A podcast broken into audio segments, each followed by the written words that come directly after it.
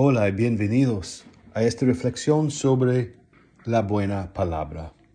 Mi nombre es Padre Juan Olenek y les hablo desde nuestra casa provincial aquí en Washington, D.C. Hoy es viernes de la tercera semana de Adviento y nuestra lectura del Evangelio nos llega de San Lucas, capítulo 1, versículos 46 a 56. El hermoso cántico del Magnificat de María que leemos hoy en el Evangelio es un maravilloso poema de bendición a Dios durante la visita de María a su prima Isabel. María acaba de oír a su anciana prima llamarla la más bendita entre las mujeres. Esto debió de resultar un poco chocante para la adolescente. Pero María ya no es una doncella cualquiera. No, como bien dice Isabel, María es la madre de mi Señor. Ella es la que ha dicho sí a traer al Mesías al mundo. Y mientras María probablemente intentaba asimilar esta increíble realidad, exclama su canto de alabanza y acción de gracias a Dios que ya ha hecho tanto por ella.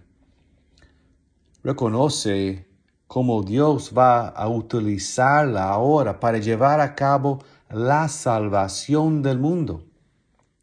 María es el instrumento de Dios porque entregó su voluntad a la voluntad de Dios.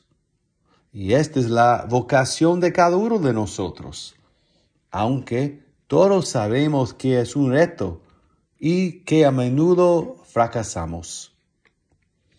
Nuestra propia voluntad, nuestros propios deseos, nuestros propios anhelos pueden ser muy fuertes y pueden frenarnos a la hora de entregarnos por completo a hacer lo que el Señor quiere que hagamos. Aunque María reconoce que ha recibido la bendición de Dios, también es consciente de lo que Dios está haciendo por los demás. En el fondo, está poniendo el mundo patas arriba, al menos desde nuestro punto de vista. Dios dispersa a los soberbios, derriba a los poderosos y despide a los ricos con las manos vacías. Eso no es lo habitual. En cambio, Dios está haciendo algo completamente diferente. Está levantando a los humildes y llenando de bienes a los hambrientos.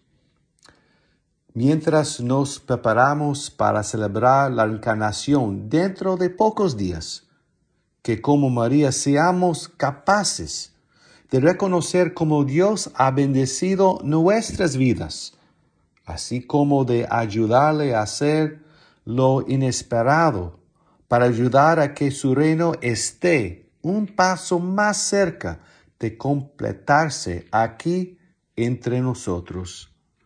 Que así sea.